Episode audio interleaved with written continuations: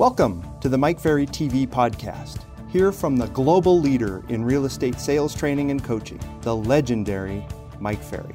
Every Monday, you'll listen to Mike Ferry discuss a variety of topics to help real estate agents and brokers grow their real estate business by focusing on improving their mindset, developing their skills, and creating a plan of action to increase their production. Let's begin. And welcome to Mike Ferry TV. We've had a wonderful series of great people we've been working with each week. And uh, this week we have Mr. Ira Nadich from the great state of Iowa. So, Ira, first of all, welcome and uh, thanks for participating and sharing with us today. Thank you, Mike. Glad to be here. My pleasure, 100%. Um, how, when did we meet originally? I think you were in Pennsylvania when we first met, or, or living in Pennsylvania. How long ago was that? That was in uh, 1997. So it's been uh, 24 years now. So we both had more hair and darker hair. That's exactly right. That's fun. So, Ira, take a minute and express to the wonderful group of viewers your background prior to real estate, if you would, please. So, prior to real estate, uh, I served in the U.S. Army for 20 years. Um, right out of college, I was in ROTC in college and then retired as a lieutenant colonel out of the Army, out of the Pentagon. Wow. So 20 years um, in, in that profession, which is, of course, vitally important to all of us. Did you, did your family have to move around the world or were you pretty stationary? Because usually that's there's a lot of movement involved. Yeah, we, we moved 14 times in 20 years.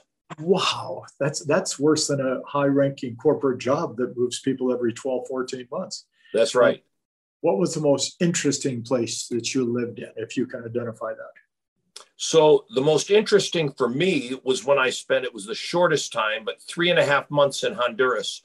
We were there to defend. We thought that the Nicaraguans were going to come across the border, and we were there to defend. That was the most interesting because it's what we're trained to do. Yes. Um, uh, but the most fun was when I was the treasurer of the military academy at West Point. Wow. How long were you in that position? Two years. So I think if all of them hear the treasurer, that means you're a little on the analytical side. Just a little bit. What did, what did you get your degree in out of college? Uh, it was a, a, a, marketing degree with a minor in finance, and then I got an MBA shortly afterwards. In what in what did you get the MBA? In logistics management logistics management, which was, I think, a big part of your role while you were in the U.S. Army, correct? It was. I was in logistics, supply, maintenance, and transportation. Good for you. That's great. Well, first of all, we're, we're glad that you did it. We're glad that you were in that position. We're glad that you entered real estate. How long was your real estate career prior to becoming a full time coach, Fish? I think you said you became a full time coach in 2007. 2007. And I was licensed in 97. Uh, it was right when I got my license. My very first manager, before I even had my license, gave me this box of Mike Ferry tapes and says, "Watch these." And 30 days later, I was at my first event. Uh, wow. and ironically, I found out Sabrina was at the same event. Is that right? And where was that? Washington D.C. Probably. I would Was- Washington D.C. It was the old uh, business planning workshop. Of course. Oh, that's great. So I would think that the logistics of what we teach and the logic behind what we teach must have fit right in with your type of thinking. It made total sense, and I, I joined coaching immediately. Good for you. So um, you were a productive agent for a long time. Okay. What levels of production did, did you accomplish as an agent? Um, I was doing about 105 deals a year uh, when when you asked me to become a coach. Okay. So now you've been a coach for well, what 15, 17 years, I guess. And how many clients do you coach for the company today? Uh, I'm currently coaching 63. Wow. So you you don't have a lot of free moments during the course of the week. No, I stay pretty focused. I start at uh, six o'clock in the morning, Monday, Tuesday, Wednesday, Thursday, uh, and most days end at five in the afternoon with appropriate breaks in between clients. Good for you. That's that's a that's a long, strong day. And I know you have some great clients because you know we've always had uh, a great relationship, you and I, as as on a personal level, which we've enjoyed a lot, and then of course on a business level, and the clients certainly those that are looking for the specifics of selling real estate. have always done well under your uh, tutelage. So, what what are two or three of the common things you've seen these top agents have in common? What you know they call them characteristics or behavior patterns. What what have you seen? Well, thanks for asking that, Mike. Number one, they never miss a coaching call, and I know that sounds simple, but for some reason, those who are not doing as well seem to be too busy to make all of their calls. But the people that are doing the most business never miss a call. Isn't that interesting? Um, you know, I've done a series of these interviews, and that's the first time that's come up. But as soon as you said it, I thought of the three or four really great agents that I have the good fortune of coaching. They never miss a call. In fact, if I come on two minutes early, they're already on the call waiting for me, which is, well, that's interesting. So you can correlate the participation with the production. Without question. Yeah. And, Without, and that's the other thing. The, the, the productive agents, they participate. They attend Mike Ferry events. They're in mastermind groups. They're doing their role plays. Uh, they have good affirmation and accountability partners with other great MFO agents. They participate at every level, uh, and and and and it all equates to the people that are that are doing well. Well, it's so interesting, and you and I have discussed this in the past that you know you become like the people you associate with, and yes. you know that being the case, the, you know the agents that are moving forward in their careers are participating with people that are moving forward in their careers, which which is the name of the game. Um, on a personal level, as an agent, and then we'll come to the coaching side of the same okay. question. I'll ask it twice. Um, as an agent, what was the most difficult or most challenging part for you? Because that's a lot of business you were doing for a long time. Those are big numbers. What was the biggest yeah. challenge? The biggest challenge for me was was probably trying to fit in and this is going to sound crazy but trying to fit in personal time because oh. uh, when i got out of the army i had a daughter just getting ready to start college um, and i was starting a whole new career uh, yes. uh, so i i was working tireless hours morning noon and night uh, i didn't go home until nine o'clock at night. My wife used to, Sue used to come to the office, bring me dinner so we could eat together in the lunchroom. Oh. Um, and I did that Monday through Thursday because I tried to follow the Mike Ferry schedule. I didn't work a lot of weekends. Yes. Um, how did you convert from that?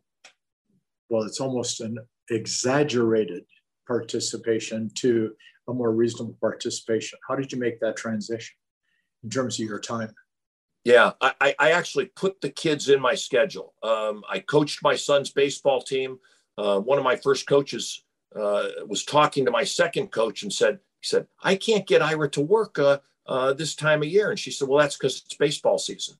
Oh, that's cute. And uh, so I actually had to put the kids into the into the schedule. Um, Joan Pate, who you of course met many times over the years and is still a wonderful agent in Salt Lake City, semi-retired um, she used to give the kids the schedule for the week and she would put their names on the schedule because you know she was doing a couple hundred transactions a year.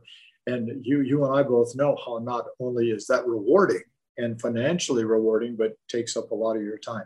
So right. what's, what's the biggest challenge you face or challenges you face um, with the coaching clients that you work with well, one, and, and this is probably the main one, is that the, is that some of them don't treat their business like a real business. And, and some of that comes from them, but some of it comes from their friends and family uh, not respecting the real estate business as a real job and expecting them. Well, why can't you uh, do this in the middle of the day? Take the car to the shop, or uh, if they if they worked at Walmart, that would never be allowed. Isn't that true?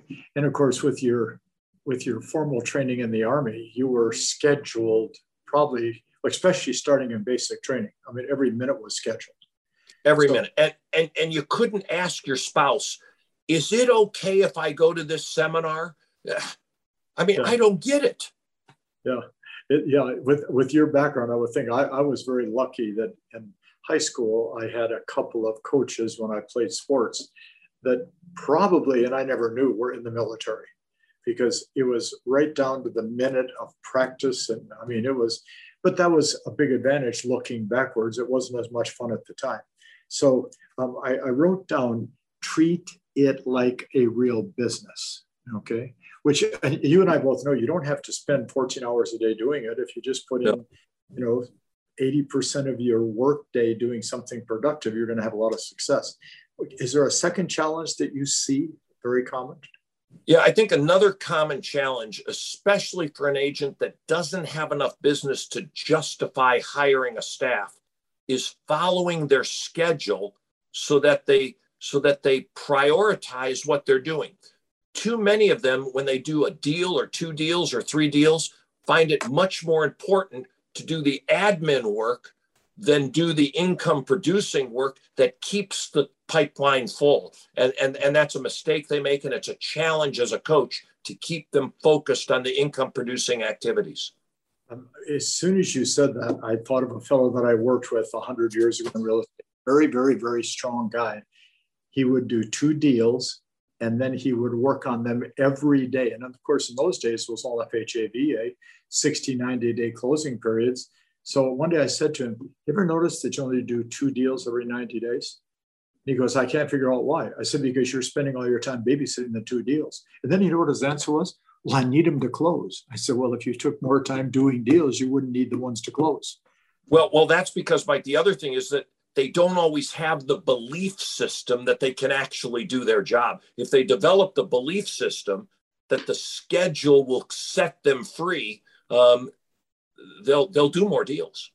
What a great thought! If the schedule is followed, it actually gives them freedom, which is yes. important. So you've done probably a hundred seminars representing the company, two, three, four day events over the years, and you've had a lot of people raise their hands and ask questions. And you know, you're you're, you're a great speaker. You you've spoken at our virtual superstar retreat. You've spoken at our superstar retreats. You've got 20 agents in front of you, and you got a couple minutes, and they say, "Ira, what's the most important one or two things I need to do to keep my career moving forward?" What would you tell them?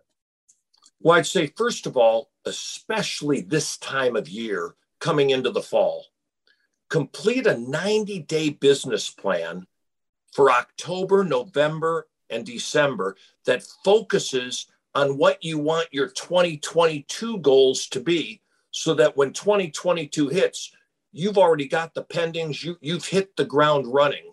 So, yeah. certainly that would be one thing I would recommend. That's a and, great.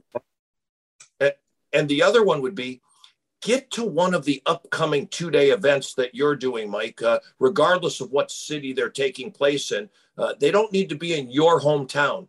Airplanes are working and you can travel to the events. And, and, and get to one of those two day events and make your reservations now for the uh, production retreat in January because that's all part of participating. And if you yep. delay making those reservations, then you're going to come up with excuses why you can't make it and you need to be there. You know, it's funny you should say that. Um, long retired agent in San Diego. His first name was Calvin, a wonderful guy. And Calvin would, in January, set his schedule for Mike Ferry events for the year. He would buy the airplane tickets and pay for them. He would reserve in the hotel that we were doing the event in and pay for the three nights in the hotel. So he said, I don't have any choice because they won't give me my money back. So, you know, it was, it was a great attitude and belief system to have.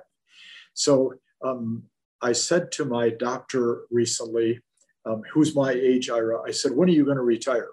And he smiled and said, when you do. I said, well, I guess you better keep your degree up to date because we're not going anywhere.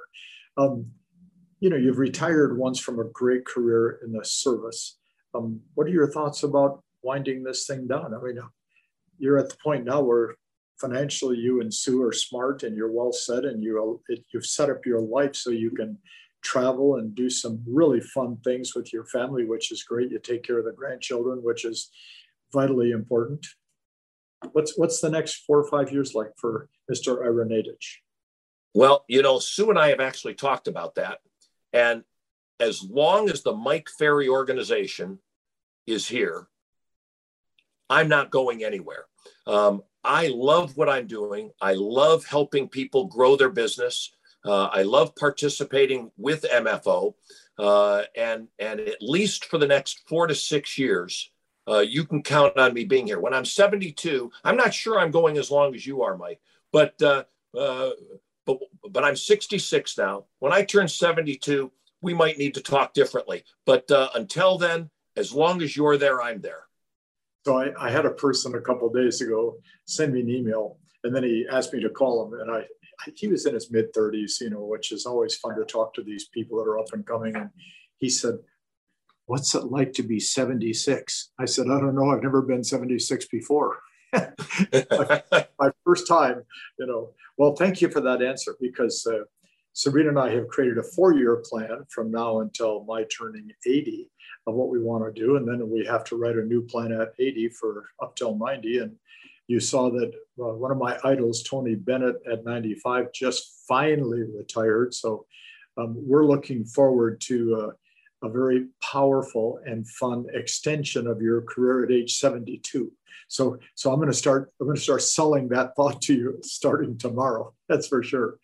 Well, Ira, thanks for your time today. Tell Sue, of course, hello from Sabrina and I, and we'll look forward to seeing you very, very soon at one of the events. And your participation um, is forever helpful to a lot of people. And we appreciate that a lot. Thank you. Thank, thank you, Mike. Thank you so much for tuning in today. Join us next Monday for another episode of Mike Ferry TV. If you like our show, find out more by visiting www.mikeferry.com. And don't forget to check out the Mike Ferry Strategies podcast every Friday for a new message from MFO.